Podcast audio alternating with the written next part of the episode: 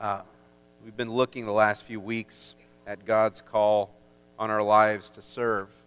Uh, two weeks ago, uh, we looked at how God puts us together in His church and, and how He builds us together, how He gives us gifts to serve, and how He uses those gifts to strengthen the whole body. Last week, we looked at how God created each one of us.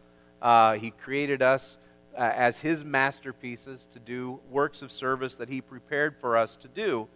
And what we've seen over those two messages is that in every way imaginable, God has prepared us and equipped us to serve. And then today's Mother's Day. And uh, it's a reminder that for so many of us, it was our mothers that taught us to serve. Uh, more than just lessons on playing fair and sharing and being nice, it was what they modeled for us through their love, through their own sacrifices. Our mothers taught us how to serve. This past week, Kevin Durant, who's a four time uh, NBA scoring champion, this past week, he won the Most Valuable Player award. And during his acceptance speech, Kevin Durant told who his MVP is. His MVP is his mother. And I want you to see just a portion of, uh, of his speech.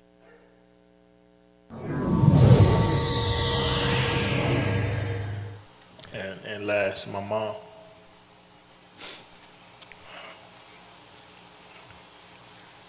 I don't think you know what you did.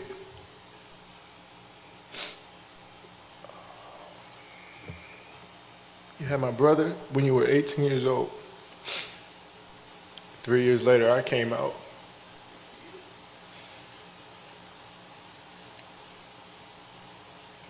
We were stacked, the odds were stacked against us. Single parent with two boys by the time you were 21 years old. Everybody told us we weren't supposed to be here. We moved from apartment to apartment by ourselves. One of the best memories I had is when we moved into our, our first apartment. No, no bed, no furniture, and we just all sat in, in the living room and just hugged each other. Because we, that's what we, we thought we made it. And when, you, when something good happens to you, I don't know about you guys, but I tend to look back to what brought me here. And you wake me up in the middle of the night in the summer times, making me run up a hill, making me do push-ups, screaming at me from the sideline of my games at eight or nine years old. We wasn't supposed to be here. You made us believe. You kept us off the street, put clothes on our backs, food on the table. When you didn't eat, you made sure we ate. You went to sleep hungry. You sacrificed for us. you the real MVP.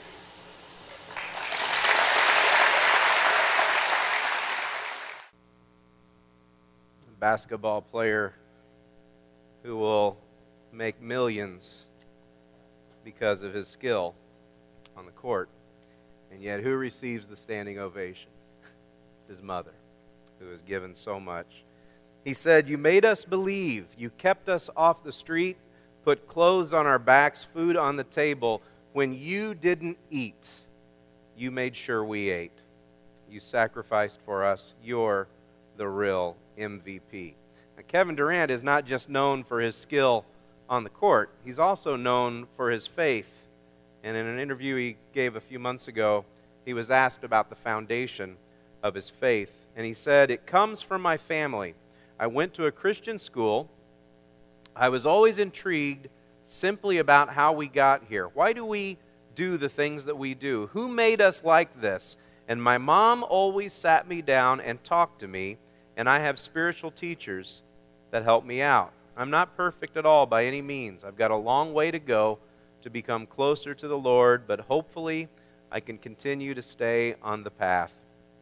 I might take a few steps forward and take a couple steps back and take some steps forward, but I want to get better. I think about his mother. I think about her going hungry so that her kids could eat. And I think about that scene that he took us to in their first apartment no furniture, no bed, no chairs, nothing.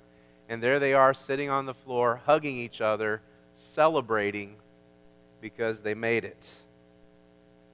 And I look at that and I thought, what, what did that teach this man? What did, this, what did that teach this man who is going to have so much in his life? And then I wonder who taught her? And I also have to wonder who sees my commitment? Who's learning from my example? Who's watching me and who's watching us? Who's watching the way that we serve? You know, mothers don't do that because they're going to get an MVP award. Although every one of you deserves an MVP award, mothers don't do that because they're going to get awards. They do it because they're mothers. And there's really probably no better example of what, what Jesus calls us to as disciples than what we learn from our mothers. There's no better example of what Jesus is calling us to in in Luke chapter 22. He's not talking to mothers, he's talking to all of us about why we serve and about who he calls us to be. We're going to look at Luke 22, 20, verses 24 through 27. If you're using those Bibles in the pew, it is page 882. And this is what Luke records for us. He says, A dispute also arose among them, that is, the disciples as to which of them was to be regarded as the greatest. And he said to them, The kings of the Gentiles exercise lordship over them, and those in authority over them are called benefactors, but not so with you. Rather, let the greatest among you become as the youngest, and the leader as one who serves. For who is greater, the one who reclines at the table or the one who serves? Is it not the one who reclines at the table? but I am among you as one who serves. What Jesus taught his disciples here and what he continues to teach us as we serve him is that our definition of success, when we've made it, when we've arrived, our definition of success is not to be the world's definition. Know, so often as we read through the Gospels, the disciples serve as these bad examples for us. And it, it just amazes me because these guys who in the book of Acts are going to be the pillars, these guys who are going to be the leaders of the church, who are going to stand firm and stand boldly, here they are constantly making mistakes. They're constantly making the same mistakes that you and I make all the time. It just absolutely amazes me. And what, what really gets me here is just how inappropriate this discussion is at this point in, the text, just how inappropriate this is. Jesus has just shared the Passover meal with them. He's just done what we did here. He's taken the bread, he's taken the cup, and he's told them, This is my body broken for you, this is my blood shed for you. And he's told them that he is going to be betrayed and he is going to die. And their first discussion is who's in charge now? Which one of us gets to be the leader? Well, I think it ought to be me. Well, no, it needs to be me. Well, obviously it's me. You know, no one no one's voting for someone else. They're all wanting themselves to be leader. Who's most important? Who's going to take over? You know, Judas's betrayal was a betrayal, but this is a betrayal also. This is a betrayal of everything that he has taught them and everything he has done for them. And so Jesus takes them to the standard of the world and he says, how do other people tell who's most important? How do other people recognize those who are in control? And he says, the kings of the Gentiles, they lord it over them. They, they exercise lordship over them. And that, that tells me about their attitude. He says they love to be in charge, they love to have the power. And then he says in verse 26, but not so with you. That attitude has nothing to do with Christ. That attitude is not the attitude of Jesus. He says, stay away from that attitude. In fact, later, Peter, when he's writing to, to his churches, and he's writing specifically to the elders, he's writing to the leaders of the churches, what qualities are they to have? He addresses this very issue. He says in 1 Peter 5 3, he says that the elders are not to be domineering. That's the same word. They are not to be lording it over those in your charge, but instead being examples to the flock. It's not just that they exercise lordship, it's not just their attitude, it's also why are they doing it? It's, it's the goals that they have.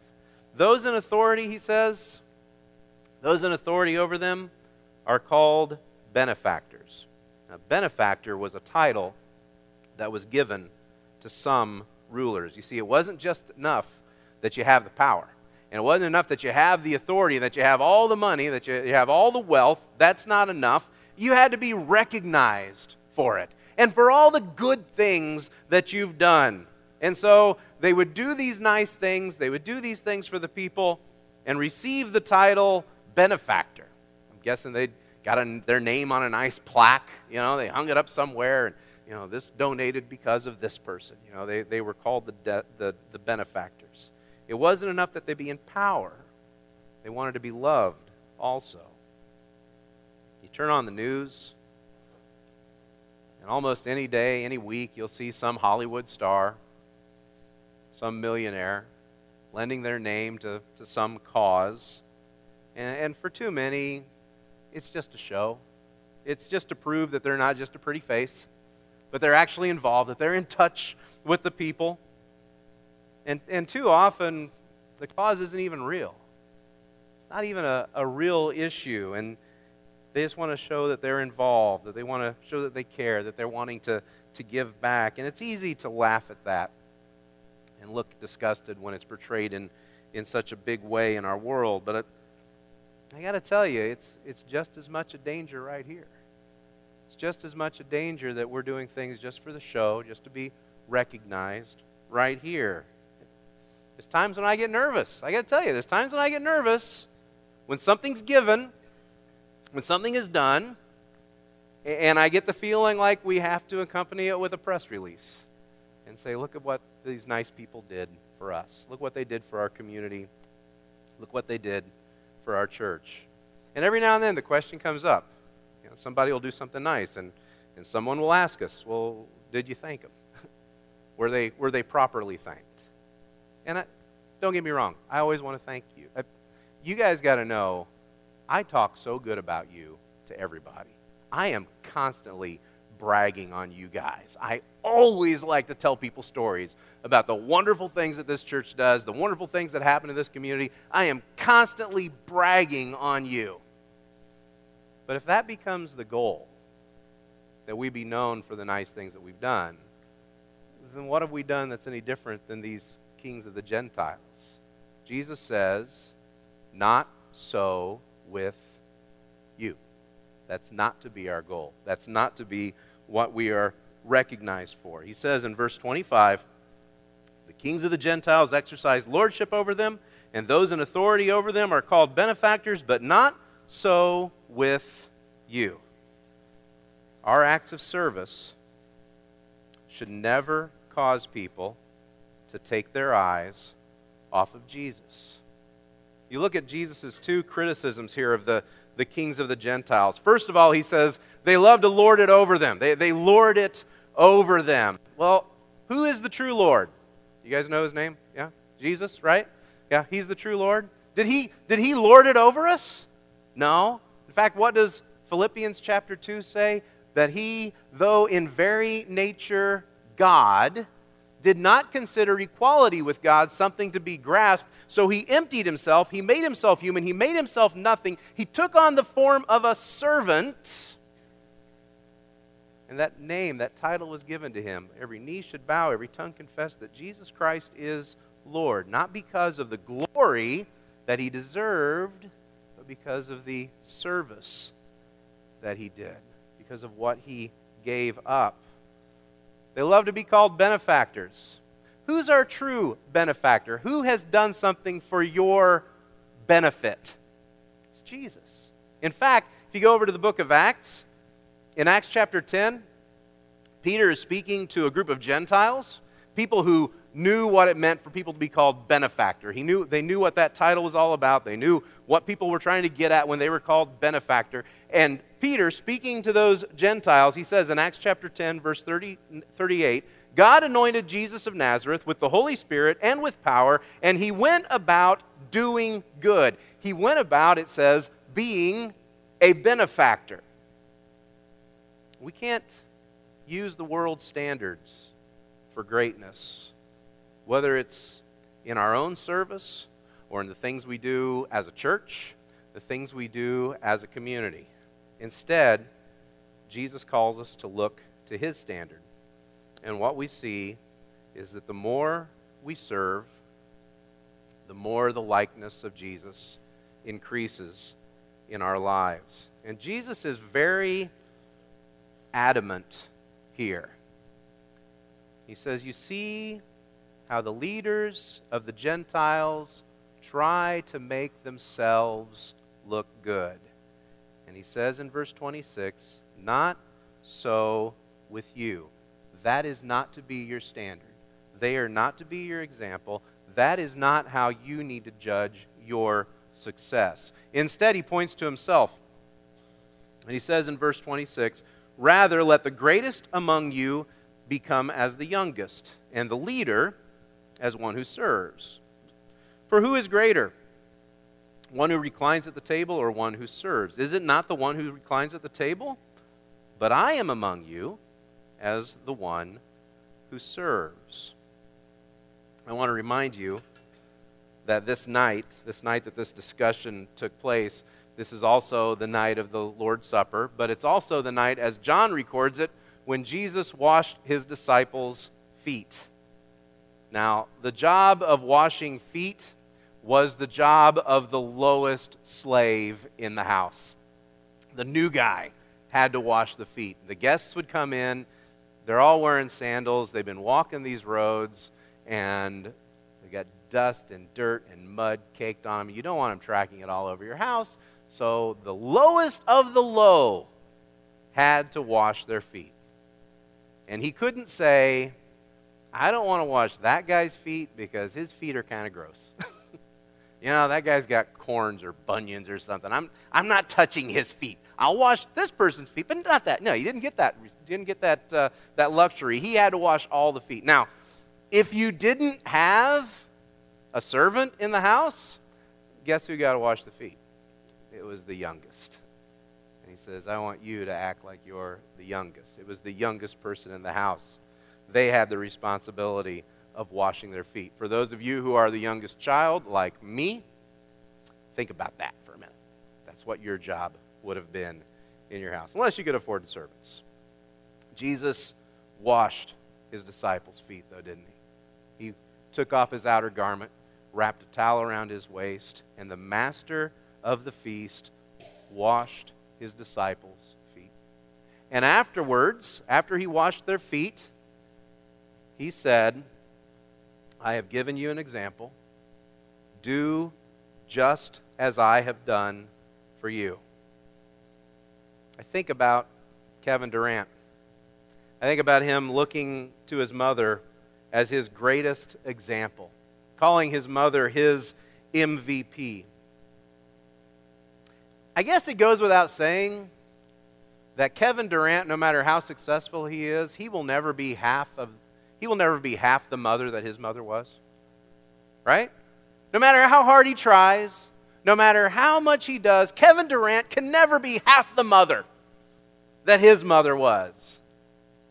And do you think she lays in bed at night worrying and wondering? Do you think Kevin Durant's mother lays in bed and thinks, Where did I go wrong? Kevin's just not a very good mama. she says, He's just not a very good mother. Where did I go wrong? Probably not. Because motherhood isn't the standard. The goal is not that Kevin Durant be a good mother. The goal is that Kevin Durant be a good servant. The goal for us as we serve Christ isn't that you end up just like me or that I end up like you, but that together we all discover what Christ is doing within us, that we all become more like Jesus, that we all grow in Christ like character. Jesus gave us this command after washing his disciples' feet. He gave us this command do just as I have done for you. We do not obey that command by washing each other's feet. That's not how that command is obeyed. We don't obey it by washing each other's feet. We obey it by serving. We obey it by giving up whatever right we might have at the head of the table and taking that place of humility and that place of service. We obey it by giving up our own preferences for others by serving not for notoriety, not to be thanked, not to get our name on a plaque, but to be like Jesus. Jesus said, I am among you as one who serves. He takes us back to what we saw last week in Ephesians 2:10. For we are his workmanship. We are his masterpiece, created in Christ Jesus for good works, which God prepared beforehand that we should walk in them. When we serve, when we do the good things that he created us to do, we do that. We, we, are, we are being those people. We get that. It's not about lowering ourselves, it's not about making ourselves less. But when we serve, we actually find out who we are. We find out what He created us for. We find out who He created us to be. We find out that we are His masterpiece, that He created us for something great, and that something great is, is service. And it takes us back to what we saw in Ephesians 4, verse 15. And it speaks of the whole church. And it says, We are to grow up in every way into Him who is the head, into Christ. In other words, as we serve together, this body, this church, begins to look more and more like Jesus. We grow up into Him. We start to look like Him. We start to act like Him. Jesus' standards become our standards. What is His standard? I am among you as one who serves. What does he call us to be? He calls us to be like him. He calls us to serve. There are a lot of ways that people serve in this church, and I am constantly amazed, and I will always brag on you for the ways that you serve. It's not just the big things. I get excited about the little things that I see you guys doing. It's the little things that just absolutely amaze me because that tells me you've got it. It's not just something that you're doing for show, it's something that you figured out. It's become a part of who you are when you do those little things. This past week, I, I went to visit Kay. Went over and saw Kay Fluky, and, and we're, uh, we're talking, and the mail came. And, and Kay, Kay gets her, her mail, and, and she says, Did I get any lovin's? And said, Yes, you got some lovin's. And she got a card from someone in this church. Someone in this church sends her a card every day. Someone sends her a card every day. You should have seen the look on her face. You should have seen the smile that she got as she looked at that card, as she read that card. It, it's just absolutely amazing. A few weeks ago, I got done preaching and I went out front and I was shaking hands, and all these kids from junior church come running out and they all handed me get well cards. And I thought, I'm not sick, am I? Every little kid walking by me hands me a get well card. And I, well, I was sick a few months ago, but I think I'm okay now. What do they know? And I said, I, am not sick. And the kids all said, They're not for you idiot. They're for the people you go to see. They're for the people you go visit. Take them a get well card. Yeah, I, have been taking these with me. You wouldn't believe how much they brighten up people's day. You know, these, these kids are on people's refrigerators now. You know, they, they're loving it. And, and it's such a great way to serve and such a great little thing to do that it, it, it's so natural.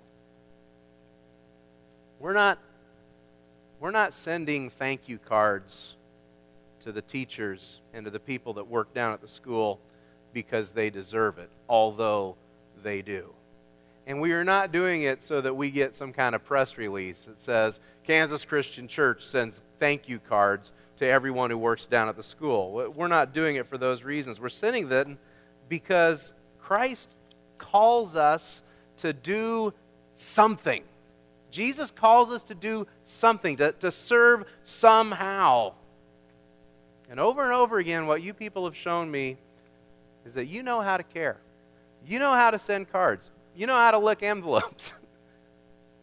you know how to brighten someone's day. And so we're taking that little expression and we're doing that for teachers.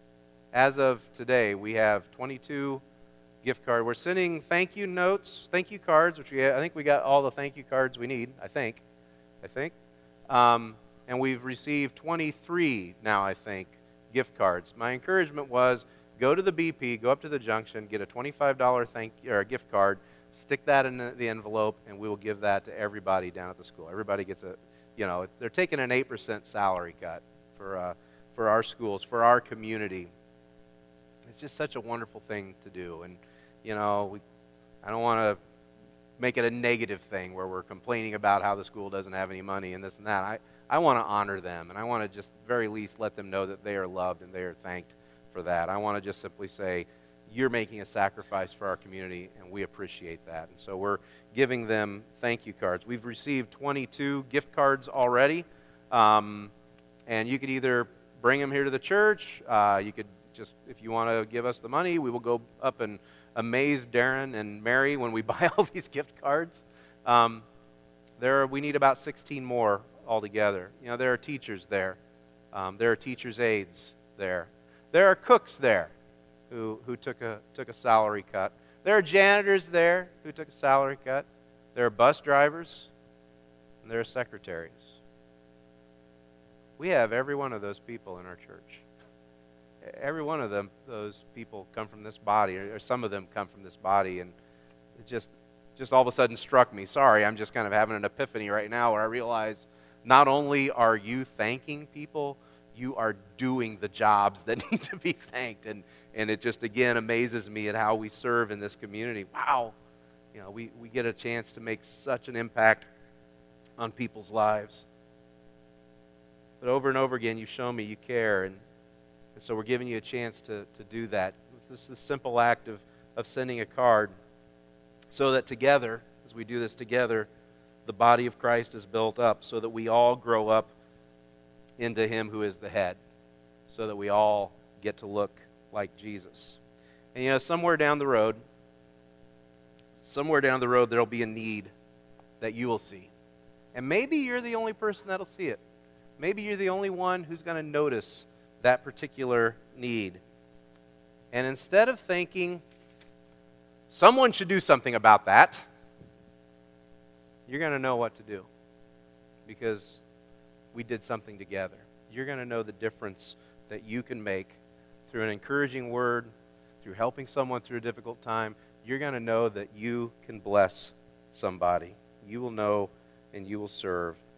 And in the middle of that need that they have, you will look like Jesus to that person. You will be a servant.